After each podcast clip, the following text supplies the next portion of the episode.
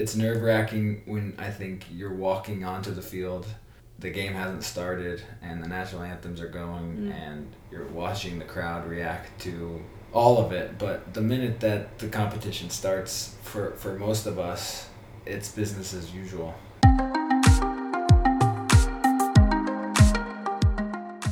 Welcome to How Do You Feel, a podcast with info and inspo to help you tune in to your fitness, nutrition, and mindset.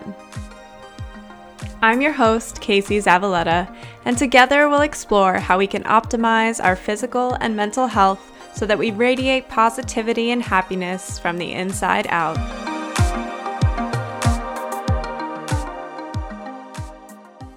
I'm here bringing you episode three today. And this is a really fun one. I decided to put my husband, Eric, in the hot seat because he is a professional athlete. He plays soccer for Toronto F C. He is number fifteen, a central defender. And I thought it would be fun to talk to him about what it's like to be a professional athlete and his mentality. So we go into a little bit about his journey to becoming a pro, and then we go through in a decent amount of detail a day in the life of Eric and what that kind of looks like for him.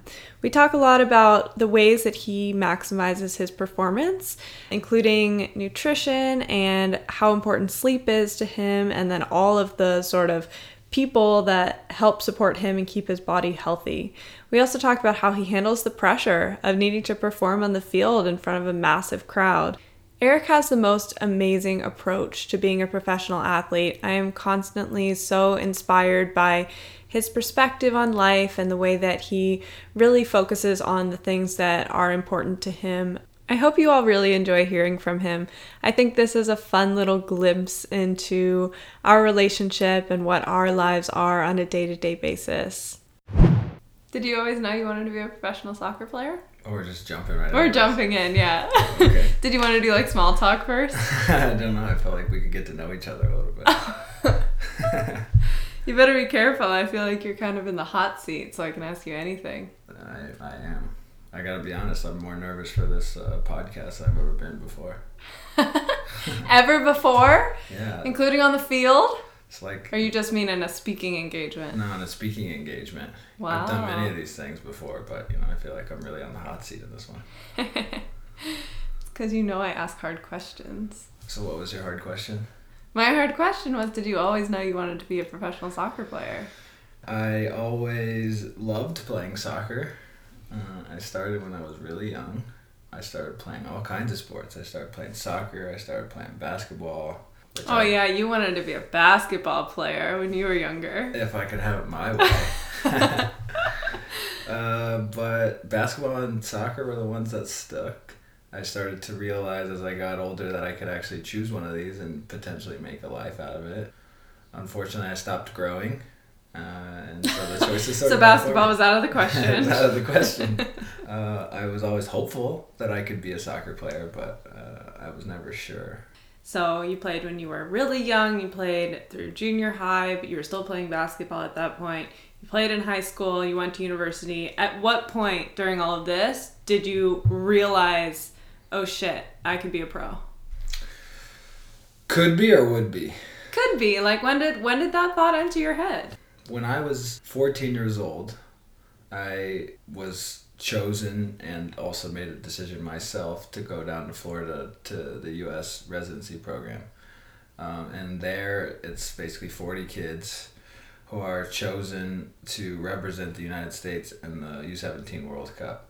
While there, I sort of learned what it was like to be a pro, what it was like to basically dedicate every day uh, of your week towards becoming a better soccer player, whereas mm-hmm. before it was almost like a fun engagement for me on the on, on three days a week or four days a week, and then I got to play on the weekends. And it you were mostly all... yeah, you were mostly being a normal kid. Yeah. You were mostly being a student. Exactly. And then you got to play soccer, but here it was like soccer was the thing. Oh, and it was with my friends, and now I'm with people that I didn't choose or hadn't continued to choose to play with me, but more people, everybody else chose. When I went there and realized I could sort of hang at that level, and then watched people that I was peers with on a day-to-day basis start to become very successful. I started to realize that I wasn't as far away as maybe I had I thought I might have been a few years prior, and so We took a lot of roads to get there, but I think that might have been the first time I realized that I could potentially see a career in life in this. That's when it got really real. That's when it got really real. Yeah. I think a lot of people always told me, but... Yeah, was that a conversation when you were younger? Yeah, I think so. I think that people always saw it for me, maybe even before I saw it for myself. You know, I think becoming a professional athlete a lot of times is always...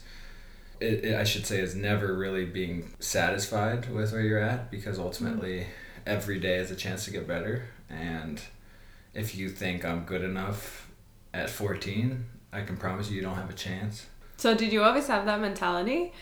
That mentality of, well, I could always do something better. I could have been better. Yeah, I think that was bestowed upon me from, from my dad. Mm. I think, and, and we've talked about this before, like after every game, it was not about how well you did. Even when I was the best player on the field, it was about what, what can you do better? That's a professional mentality, ultimately. Um, and That's a hard mentality. Yeah, for sure. It's tough. For sure. It's one that I am grateful for now, but during the time, it, it's hard. You're, you're a kid, you don't really get it. At least as an American, I think there's a lot of Europeans who grow up in professional environments at earlier ages, and Europe and England and Spain and Germany and some of these countries, you're in a professional environment at age eight, and we're we're striving to get there in this country. We're a lot further along than we were when I was eight, but you know, I, I was a kid. I was a kid who wanted to hang out with my friends and, and play basketball and do all the other things that all the other American kids did too, and so... Um, but little did you know you were being molded into this little professional. I guess that's true. I guess that's true. I know this of you, but family has always been a huge part of your life. Family is very important to you. How did your family shape you becoming a pro athlete? Uh, the the short version of it is just the support that they gave me. I think I always knew that I had them in my corner, and they were going to help me make the right decisions all the time.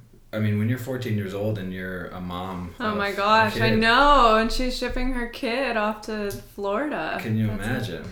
No. Exactly. Yeah. And so my dad and my mom to be able to come together and help me realize that that was the best thing for me at that time was a tough decision. And I think that is a microcosm of just how much support I was given to become the person I am today and the, and the athlete I am today. And so without that support, it's really difficult. I had an interesting dynamic because my dad was my coach all the way up until I was fourteen years old and, and shipped off down to Florida, if you want to call it that. But what, did they throw you in a box and tape you up? Well, it was like the first time I ever left house and got on a plane by myself, so yeah, it almost wow. felt like it. And you're going to go live. Yeah. Um, but, uh, but I also, you know, it's important that you have your mom driving you to and from practice and things like that. And so you need them both. Uh, you need more than that. I, I had an older brother who I competed with on a day-to-day mm-hmm. basis who also played soccer. I had a, a good combination that allowed me to grow in the best way possible, I think. You have professional influences from both sides. Your dad played professionally, but then you've got that influence from your mom's side as well. Did that make a difference? I think so. I it, And can you tell everyone the influence from your mom's side? Because not everyone will know. That's true. My, Let's not assume. The, the influence on my mom's side is Greg Vanney, whom happens to be my head coach here at Toronto F C. And as somebody that has also been an important part of my career, I mean, he was first and foremost an inspiration for me. This is your uncle. My uncle, yeah. Yes. And I think without describing it as one side and the other side, I think mm-hmm. it was two... Two different generations of pros. The game evolves constantly. My dad was a coach for Greg, so he helped shape Greg's soccer mind, I believe, and I was able to actually watch Greg's career as opposed to my dad's career. I was too young. Mm. My dad was done, but I was f- fully inspired by watching Greg play. I, I can remember being a young age in Columbus Crew Stadium, the same stadium that still stands today, believe it or not. And then watching him play for the national team, and just basically a, a perfect example and influence of somebody who was living my dream at the time, and somebody that I could watch who was close to me have success. And so he paid attention to me from a young age. He sort of saw something special in me, I think. And so as my career started to come closer towards becoming a career, he became almost like an advisor to me. Uh, so fast forward to now. You've been in the league how many years? This is year seven. You're not old enough for that shit. I know. How did that happen? Not a lot of college. Yeah. As you know. I yeah. went to college for a year and a half. Again, had to make a hard decision. Do I stay in college or do I start this journey now? Again, with great advisors and great support from my family and, and the people I loved around me. It felt like the right moment, and so I went for it. Was it the right call to leave at that time? I think so. I mean, I think if I was advising myself as a nineteen, twenty-year-old kid then, I think the more years you can get in a professional environment, the better. And I had just won a national championship in college. How better than to end your your, your college career and representing the, my home state of Indiana? I think there was no better way in terms of ending my college career that way, but also I felt like it was the time I, I needed to make the next step. As amazing as college is for your development as a person, it's a whole nother ballgame when it when it comes to the pros. Talk me through your day-to-day right now. What does a day look like, a non-game day look like for you? This was a listener question. People are wondering what oh. you do when you're not playing a game. People are going to love my, my schedule. Uh, I love my schedule. I love your schedule. Can I have your schedule? So I'm up about eight o'clock, do the things I need to do around the house to get ready for, for going to work. Like What's I, that? Like any normal person. Taking my dog out, mm-hmm. uh, making a coffee, mm-hmm. you know, just preparing my mind and my body to go to work. Um, and then I have about a thirty minute commute into work. And from the minute I walk in that door, the work starts. That includes giving myself the proper nutrition. We are fortunate enough to have breakfast, as you know, served to us every day. For me, that's the first thing I do so that I can get it in my body and start that early enough that I can actually have some digestion prior to training starting, which usually starts about two hours or so after I get to the training ground. And then for me, it's I'm in the hot tub to get my body ready, to get my muscles loose. How long? Uh, I'm usually in the hot tub for like five to six minutes. Oh, okay. Not so we're huge. Not like hanging out. We're not hanging out in the hot tub as much as we... No candles being lit, no books being read. You're it's like in enjoyable. For five and out. Exactly. Okay. It's as enjoyable as it sounds, but I'm not. I'm in and out. Uh, I, at least I try to be. And then immediately I'm straight into to my pre-training routine, which involves some mobility in the gym. This machine that I use that you know about that I, I'm struggling to, to explain all the time. It's basically electromagnetic stem machine on steroids that does a lot more and that you can actually move in. I think that's the biggest distinction between a regular stem machine and this machine is that it, you can actually do functional movements like stretching while using the machine. Mm-hmm. But I spend about ten minutes doing that. Oftentimes we have film that takes about twenty, thirty minutes. Full team film? Full or not team, always? Full team film always. For the most part. Not mm-hmm. always, but I would say very, very commonly it's that. Mm-hmm. And then just getting ready to go to train, get ready to go outside. And that's something that's evolved in my career. And, and it's funny to watch because you see young players come in who still have the ability to sit in their locker, look at their phone, and then put their clothes on and get ready and go to train. Like, not everybody has such an extensive pre-training routine. Is that what you're saying? Not even close. Really? No, I would say probably more than half do something similar to what I do, mm-hmm. or spend the amount of time that I do. But there's a lot of guys in, of different age ranges who sh- shock me in that they they literally go from being a regular sitting in, in their sitting texting locker. Human in the yeah, locker room, exactly. Put on the jersey and boom, and all of that's a sudden crazy. You're out there. It's it's something that I did when I first came in the league and then quickly realized was not the best way for me personally to, to get the most out of the session. How did you decide to do all these things? Trial and error? You tried the hot tub, you realized, I feel better when I start in the hot tub. Tried mobility, realized that actually makes me perform better. Did you just kind of piece it together over time?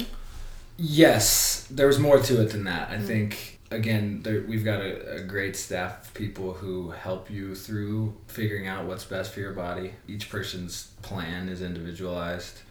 The hot tub is one for me, personally, is one that I made a decision of. It just helps me get my body warm and ready for the mobility that I'm about to do and this machine that I'm about to use. It just makes me feel like, okay, this is the start of my day. This is the start of getting ready from training. And um, so I use it for that. Uh, but the mobility's changed. It's changed based on the injury histories that I've had.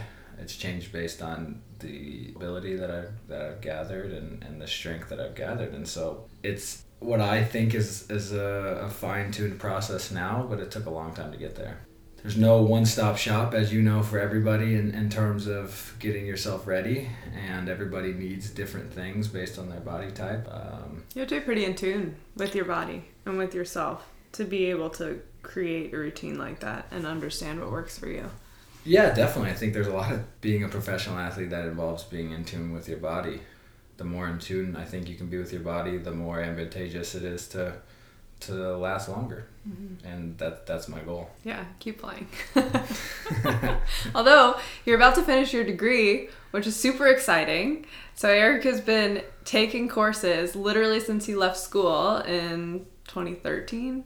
Anyways, he's been taking courses every semester, working towards his degree, and he's going to be graduating in the winter, right? That well, inclu- as long that, as you pass your last couple. That's true. I've got two classes left. Yeah. That that every semester includes the summers, which you know I, I so much enjoy. Yeah, I know. It sucks. But, but, yeah, but you grind through. You grind through. Yeah. I think the the thing that I... I knew about myself early on was that if I stop, it's going to be that much harder to, to restart again. Mm. And yeah, I remember you saying that. I think I took the first semester, maybe two, off from when I signed my contract because I felt like I needed to figure out what it was like to be a pro, figure out what my schedule was going to be like, figure out how much course load that I could push myself through. Yeah, I think you didn't even know where you wanted to take your courses through right. anyway as well, right. you know? Yeah. And I've I've gotten it down to now I'm taking them online through the school I went to, Indiana University. I'm two classes away now, and there's light at the end of the tunnel. Woohoo! I'm excited about... Uh, I can't wait to go to your graduation. Me too. You better walk. I hope I so. want cap, gown, the whole thing. I want to see the diploma in hand. I, You've worked hard for this. I, yeah, if I have the opportunity to, like I told mm-hmm. you, I, I definitely will. What's the best part about your job? There's so much good about my job. Mm-hmm. I, I just told you about my schedule. It's a pretty cool job. Yeah. Oh, yeah, we didn't even fully get to, like, what happens after training. Will you just go over that quickly? Yeah, so... So you train. How long are you on the field? I'm on the field for, like, sixty minutes to one hundred twenty minutes, depending on the day. It's a pretty big range, but when you get closer to Saturdays, we'll call it game days Saturdays. Later in the week, like a Friday, is much shorter than a Wednesday. Wednesdays are usually the day that you can get a bunch of work in because you've got enough time to recover. So usually a Wednesday will look closer to a one hundred to one hundred twenty minute session, whereas a Friday will look like a sixty minute session. So that changes. But first thing I do when I finish a session is go over and make a protein shake, get that in my body. And then for me, again, I'm back on that machine for twenty minutes. The Off STEM the... machine, you mean? Correct. Mm-hmm. Two to three days a week, I'm in the gym. One day is mostly focused on lower body. Another day is mostly focused on upper body. And probably the third day is some kind of a combination of both. Depending on the day and how my body feels, I'm either getting in the tubs, doing contrast between hot and cold, or just straight cold. Um, and then once a week, usually on a Thursday, I like to get some, like a massage, basically. Uh, a flush out of all the week that has been and, and sort of now a refocus of your body towards feeling as good as you can on mm. Saturday. And then lunch, and then I'm home, and my day ends at two thirty, which goes back into I, that's a part I love about my job. And then you have the rest of the day to hang out with Molly. I have the rest Whatever. of the day to go give my energy to my beautiful dog and beautiful wife. If and, I'm home. And if you're home, which is never. And yeah, and that's about it. So cool. uh, I love that I get to play soccer for a living. It, so best part about your job? Yeah, my best part about my job probably is that I get to play soccer for a living.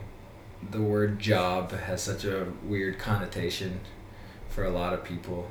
And for me, it's something that I love. And if you have the opportunity to do something that you love for a living, it's the best thing in the world that you could do. And for me, I was fortunately given that opportunity. And, and earned. And earned, I, I oh. like to think as well. Mm-hmm. Um, For sure. What's the worst part about your job? There's not a whole lot. Or the hardest part about your job? How about that? Uh, well... One of the two. Probably that I could get traded in any day. It's something that is not common in a lot of jobs and is one of the only negatives probably about the instability, yeah, being a professional athlete, at least in North America and, and in the United States. We're one of the only leagues where you can, in the world, where you can get moved on a day like today and then have to move your life tomorrow to any number of the twenty some teams that are in the league. It's, it's such a terrifying concept. It is. It's so crazy. You could just get called up and boom, off you go. We've seen it happen to our friends. We've seen it happen to us. We've been through it for well, well, well you can't me. say us because I wasn't fully a part of that yet. That's true. That I lucked out. So you went from Seattle right. to L A right. to here to Toronto in that, the first three years of your career. That was twenty thirteen, twenty fourteen, twenty fifteen. twenty fifteen. And then twenty fifteen was when I graduated, so I just came straight to Toronto. And of course, in my mind, I was like, well, we're probably going to move next year. I had no idea because that had been the trend. But then luckily we stayed. Understandably. Yeah. Um, you felt that way. I felt that way as well. And yeah, you, you almost just start to think that nowhere will be home. Yeah. It, it's tough for sure. There's a lot of benefits and growth that comes from that. And I'm thankful for those things. But in the, in the time, that's probably the hardest part about it. Mm-hmm. Sometimes getting moved, like in case to Toronto, was the best thing that could ever happen to you, but you can get moved, like for us, to a city that we didn't know, that was not too far away from where we went to school, but it felt like a foreign country. It felt like a foreign land. It is.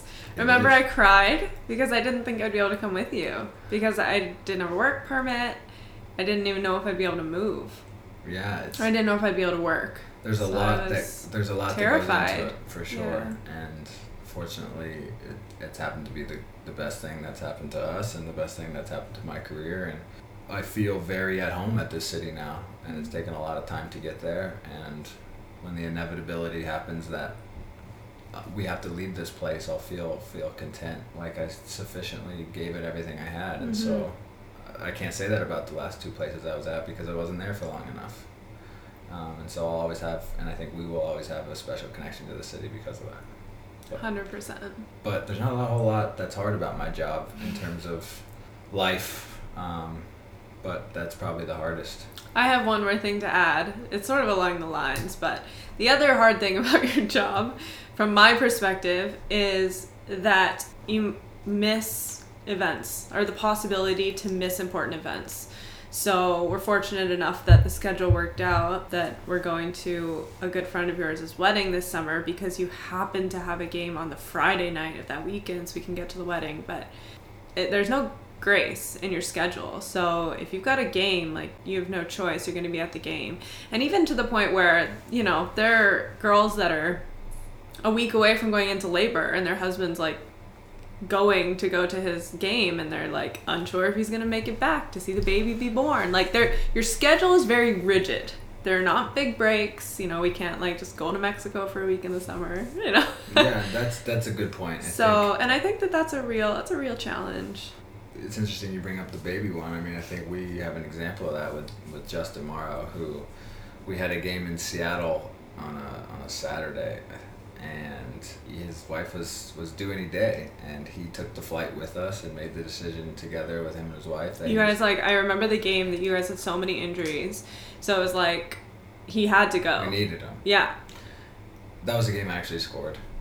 Oh, was it? Yeah. Was it that same game? It was that same game. Sick. um, but we lost, so. But okay, you had to add that in. Just leave it at that was the game I scored. That's true. Stop there. Don't tell the full story. But he flew with us. Either her water broke or something very critical in the whole process happened. You don't know the details, but I need to. And he had to hop on a plane and go straight back. And that's not a thirty-minute flight. That's a five and a half hour flight. And so, to your point, we are victims of our schedule, and we were fortunate enough to play for a club that understands that there's things in life that are important.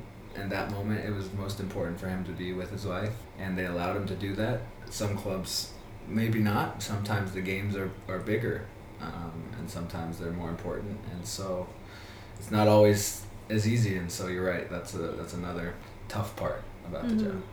What do you do to maximize your performance on the field? And I'm talking about things that aren't necessarily at the training ground. Mm.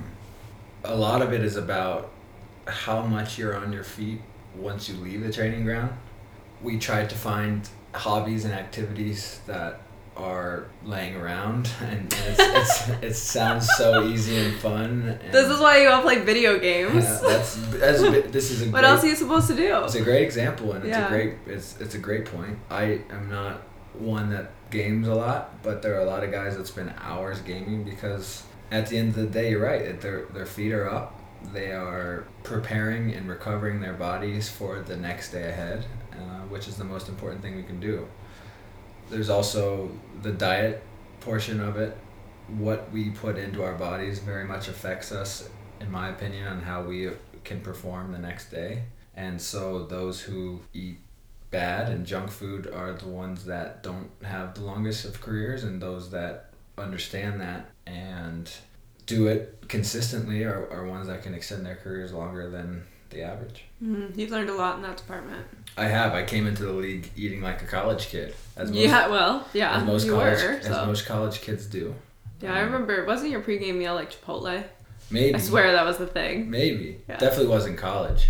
Which isn't the worst. It's actually not that of, bad, but... But it's not the best. As you know, I this year sort of started a new diet and have really tried to, like you say, get in tune with my body in terms of the food I eat, and being careful about consuming the right real foods as opposed to the crap that we're also commonly eating.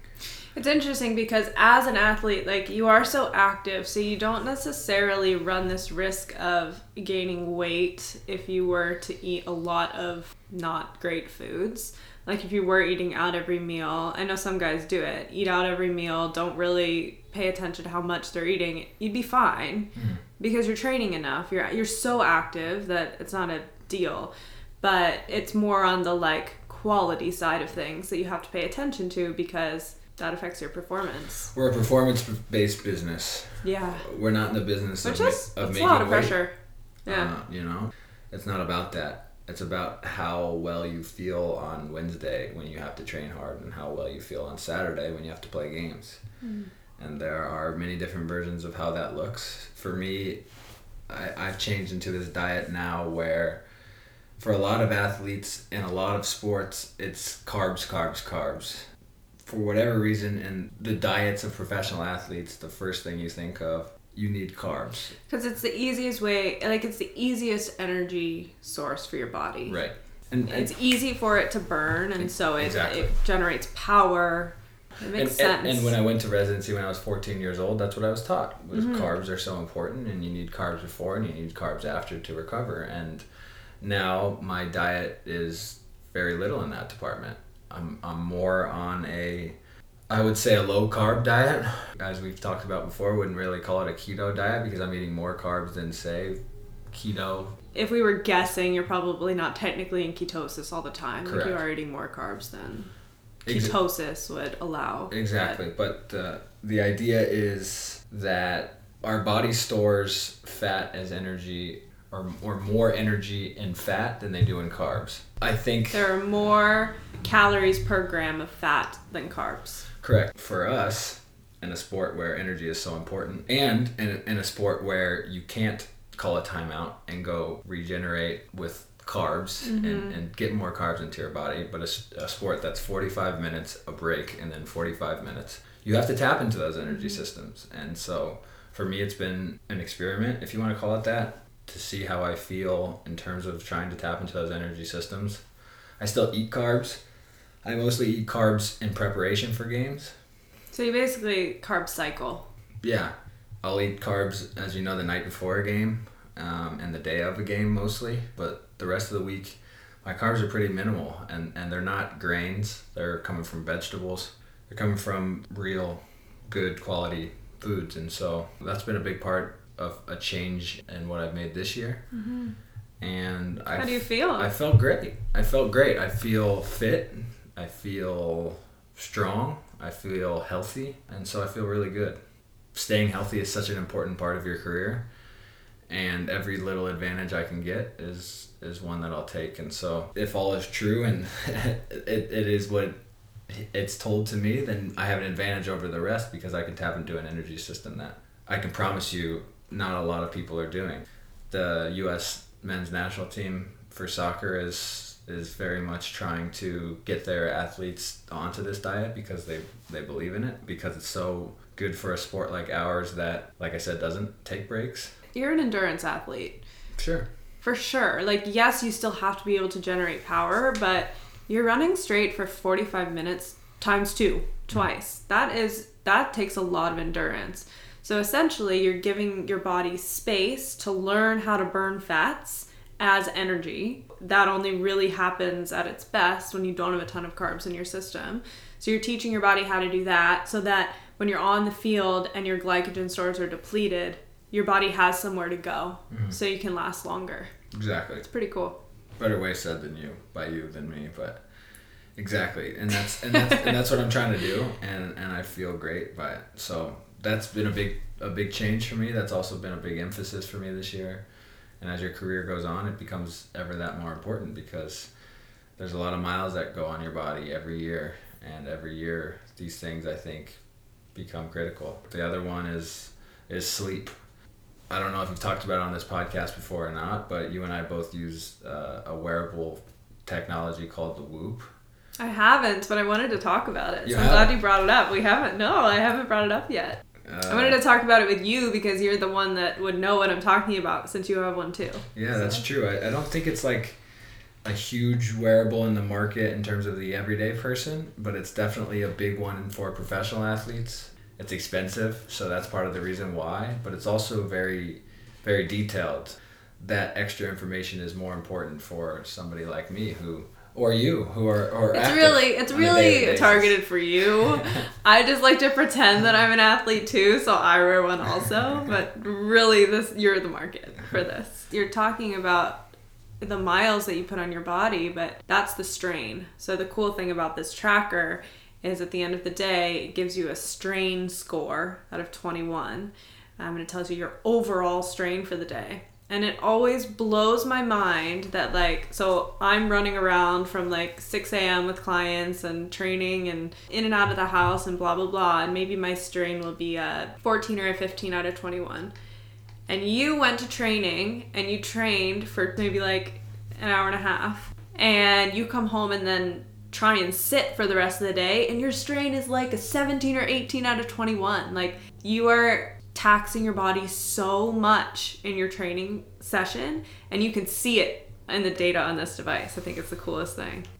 Again, we talked earlier about trying to find activities that are not so active, because exactly that, the amount of strain you put on your body in that short period of time is so excessive that it doesn't allow you to go out and be an active person for the rest of your twelve-hour day. And so it's been advantageous for me for two ways. One, because I never wore a Fitbit before, and so I never really tracked what my energy looked like or what my strain looked like outside of the hour. See, we've always had a G P S and a heart rate strap during training, and that's monitored by professionals, coaches who... their job is to make sure that you hit a certain amount of sprint speed, sprint distance, load score, all kinds of things. And and they they manage that for you for the most part. Mm-hmm. But they can't manage it when you go home. And so what I learned pretty quickly was that I had such a varying level of strain on different days. Like days that I was around and cleaning and taking the dog and doing all the things that we have to do in life. There were times when I was doing too much on days that I didn't need to do so much. And so for me, it's been important to learn that. But and now what, we're on year one and a half of, of wearing this thing, I think. Maybe two.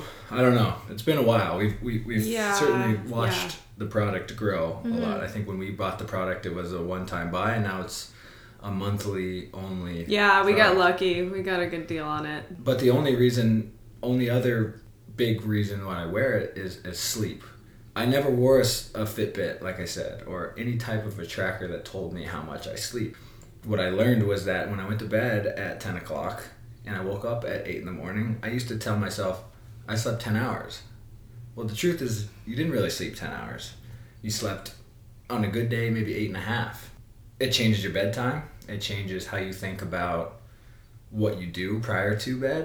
for me, those those two things are the most important uses of it for me, to monitor the levels of activity and sleep I get outside of everything that's monitored and controlled in, in my environment at the training ground. Yeah, because your day doesn't stop when you leave training. It doesn't. All the other things matter too. Exactly. What have you, what's one thing that you've changed because of the Whoop? I pay attention more to the strain I'm putting on my body when I leave. Uh, and I think the second is my bedtime's a little bit earlier now. Now, a lot of times this app has a sleep coach integrated into the app and will tell you based on the strain that you took on today, and I'm able to use it during training as well, which is important. It'll tell me, okay, you should sleep this much because your strain was was this high, and if you want to hit a certain performance tomorrow, which for me is ever so important, uh, then you have to you have to sleep this much. And so it's it's forced me to realize how important bedtime is. And I'm not a huge stay up late type of person anyway, but it, it still has, has helped me structure my days in a way that have allowed me to, to get to sleep earlier. Yeah. Well, also when I go to bed before ten p.m. every night, what are you going to do without me anyway? So you might as well just go to bed. Exactly. That's, you know? That was what I was going to say. But so really, yeah, you can thank me for that one. ten p.m. That's giving. That's really generous to give yourself. I did say before ten p.m. Okay. Which is true. This this app and this device, and not to continue this ad for this this device that we've really been giving it, but is it's been important for you in realizing too that you burn out if you try to stay up, but also get up at five in the morning or whenever you're up in the morning. Mm-hmm. Yeah, it's opened my eyes a lot to the the importance of sleep as well. You're just not gonna get have that recovery if you don't get in your hours. And for me, if I'm up at five a.m., that means I gotta be in bed before ten, and that's that. And there's a there's a competitive edge to it as well for people like you and I, where we want to have good scores and we want to wake up and say you're recovered. Who is on the Let's Keep Eric's Body Healthy team? I want to know about the people that are helping you keep your body working well. There's a lot. Mm-hmm, I know. Yeah, there's Tell a lot. me about the team. Who's on the squad? So who's on the team? Okay, it starts with my head of sports science, whatever you want to call his title, Jim. Yeah, Liston. He's head of head of sports science department yeah. at T F C. He mm-hmm. he probably is the one that most oversees everything that happens when I'm at the training ground with these devices that we see, with what he watches in terms of my preparation, my recovery, things like that. He's probably one A in that department. Also Tom Williams, who is our weights and conditioning coach, who is in the gym with us, hands-on with us, making sure that we are getting the proper activity in the gym that we need. Does he write your workouts? He writes our workouts. Mm-hmm.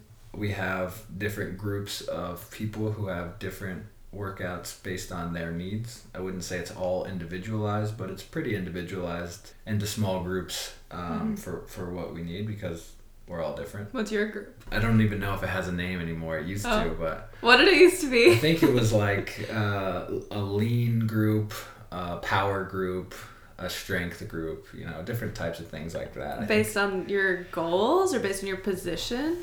Based on what you needed. And so the power group... Is it the most powerful people or the least powerful people? Uh, like, is it based on what you need? It's the people that need power. Right. What are you lacking? Right. So you don't know what you're in right now?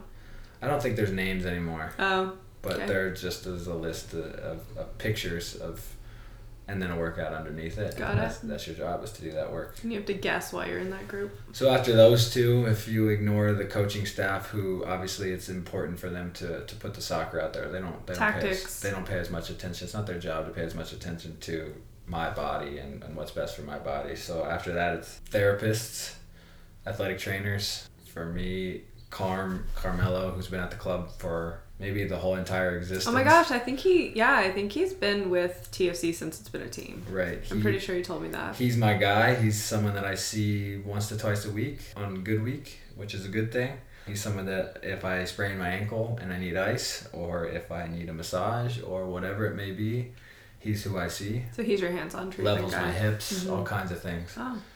Uh, and then we've got a couple more whom are not there every day, but are there at least once a week. And one of them is someone that's special to both of us, and that's Gus. I love Gus. Yeah. He's the best. Gus is the best. He is a... He's uh, an osteopath. He's an osteopath, which I had no idea what it was before I saw him. And as Gus would tell you, after I left seeing him, I was like, that was the weirdest thing I've ever done in my life. You were a little unsure at and first. And nothing happened. You were like, uh... But now I couldn't imagine that. That was kind of woo-woo. If, yeah. if anybody's seen an osteopath, they would know and yeah. they would understand that it's it's different, but it doesn't mean it's not effective. Mm-hmm. And Gus went from somebody who we had to drive an hour and a half to to now being somebody that is at the club two days a week and sees everybody. And it's been one of the greatest things that's happened to our club, in my opinion, in terms of trying to keep people healthy and, and performing at their highest level, because... Wow. His whole his whole thing is about making sure that everything in your body is operating together and efficiently, and if one thing is off, the rest of your body will be thrown off, and that's where injuries start. You can use him for maintenance of injuries, but you can also use him for the prevention of injuries, and he's been a big part of both of those for me. And then the last and final guy is the guy that, that oversees this art machine for me. He's the one that tells me how to use the machine, because as as you can tell, I don't know too much about it. And he's the one that makes sure that I'm using it properly. Other than that, I think the last person on the team is probably you, because you're the one that really cooks my meals. I'm on the team? You're on the team. Oh my gosh. Because you're the... Sh- I'm so flattered. The grandiose chef I'm that's making chef. my really special and healthy meals. Even when they have to fit to a specific low-carb diet. Exactly. I figure it out. Because it's so far away from your diet. No, it's not. No, we eat so similarly now. It's kind of nice, actually. Yeah, it's actually probably the first time that we've actually been... That I don't have to make two meals. Yeah. Yeah, because it used to be... so many carbs for you, and then I didn't want all that. Exactly. Thanks for putting me on the team. You're on the team. Wow. Yeah. I feel so honored. I have a couple of listener questions. Okay. First one's easy. What club do you support? Barcelona. As you know, I watch every game they play. I try not to take advantage or take for granted who Lionel Messi is, because I think he's the greatest player to ever live, and he's a genius. And I want to watch him every time he plays. Mm-hmm. You pretty much do. I pretty much do. Yeah. I also love Gerard Piquet, mm-hmm. center back who plays for them. I try to model my game similarly to, to the way he plays, and so you kill two birds with one stone by watching the same team, and they also happen to be the best team in the world, so it's pretty it's pretty fun and easy to watch. Yeah, for sure. And hopefully we're going to go see Barcelona play live. That's the goal. Can I put that out into the universe? You can put that in the universe, because you're going to hold me to it at that point. What? You're going to hold me to it at that point. Exactly. I think I'm putting it out there, so it's happening. Okay. No problem. Perfect. How do you handle the pressure? The pressure. And I assume the pressure means the pressure of walking out onto the field in front of twenty plus thousand people, of having to having what you do and your job security based on performance. How do you handle it? At B M O, it's thirty thousand people on average. In Seattle and Atlanta, it's upwards of sixty to seventy thousand. So I way undershot it with twenty. Whoops. Well, the the thing about it for me is there's a certain number that after you hit that, if you get more people, it feels the same. Yeah, like you don't notice. It's so... I mean, you're in front of you a lot of people. You say that until you get in front of like one hundred, and then... That's true. Then you'll know. You get in front of one hundred, and then yeah. All that. But yeah, no, I think... It's nerve-wracking when I think you're walking onto the field, the game hasn't started, and the national anthems are going, mm. and you're watching the crowd react to all of it. But the minute that the competition starts, for, for most of us, it's business as usual.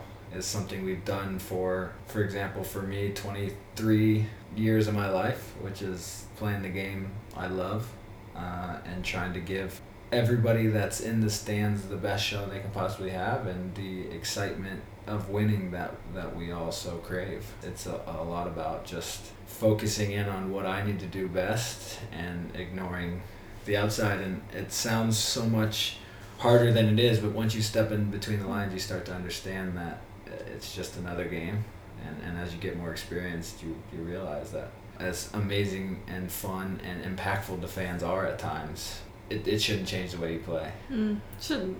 How much do you notice the fans throughout the course of a game? Uh, I don't notice them a ton. Uh, when the energy starts to raise, you can certainly feel it. We're fortunate to play in front of a crowd that does that really well, mm-hmm. and has carried us in ways that we can only be thankful for, because it, it provides us an extra spark, an extra energy boost that allows us to, to go in and, and sometimes win a game. The Canadian Championship last year, without the energy of the crowd, I don't think we win that game, because we were starting to stagnate. The game was starting to stagnate, and, and we were tied, and we needed a burst of energy, and they gave it to us. So you feel it. You feel it more yeah. than more than you look out at it. Mm. it. It's hard to explain, but that's the best way I can. And what I've done as my career's gone on, and I think I've told you this before, is every game, before the game, I take a moment to look around at the crowd and try to recognize the crowd and just be thankful for for the ability to, again, play the game I love in front of so many people. It's pretty special. It is. What's the hardest game you've ever played in? In Tigres. I don't even remember the score of the game. I just remember being chaotic. I think mm-hmm. they won three two or something, but we were we won the series. Yeah, you guys we yeah, off, barely but, pulled it out. That's right. But, but we had uh, some special Sebastian Giovinco goals, which put us in a good position, and we sort of just had to hang on for our dear life. And I guess the team that's probably the most talented in North America at their home place, which is crazy and rocking in Mexico. I think it was probably one of the hardest, if not the hardest games probably I ever played, because of the stage, because of the environment, because of the quality of the opponent. To get out of there after winning a series was, was also one of the greatest accomplishments. What's the best game you've ever played in? I don't know. Really? I don't know. Wow, that was hard. I know, it was tough. What's know. Why? What's going through your head? I've got a lot, but I don't necessarily have a clear-cut favorite. Mm. I loved every minute of M L S Cup Final twenty sixteen. Until, Until right, the last second. Every regulation minute. Exactly. Until the stupid P Ks. I loved. Yeah, that's fair. I loved every minute, including the ending of the college national championship game I played in. Mm-hmm. There's been some special ones, like I alluded to, with the Canadian Championship last year, where the energy of the crowd was just different. It's so dependent on that. I think the crowd doesn't realize how important it is to the experience of the player. That's why we do it. Ultimately, we do it. So you do people. notice the crowd more than you let on. Like, you you dial in on the job that you have to do, but you feel the crowd. Usually when the crowd's going wild, that means things are going well. Mm. And so I associate the crowd going wild. Gives you some confidence? Things going well. I see. And, and, and usually the games that you win are the most fun games. Mm-hmm. So. Well, of course. Or the ones we score in. As long as you win. It's no longer my job to just score goals. It used to be. Now it's my job to yeah. stop goals. Yeah. It's not as fun. It's not, not as glamorous. It's not quite as glamorous. But just as important. But just as People important. just don't realize it. Exactly. Yeah. What makes you excited to get out of bed in the morning? I ask everybody this question. Do you? Mm-hmm. One, I love my job. I love the game of soccer. And I'm thankful and honored every day to wake up and be able to go do that.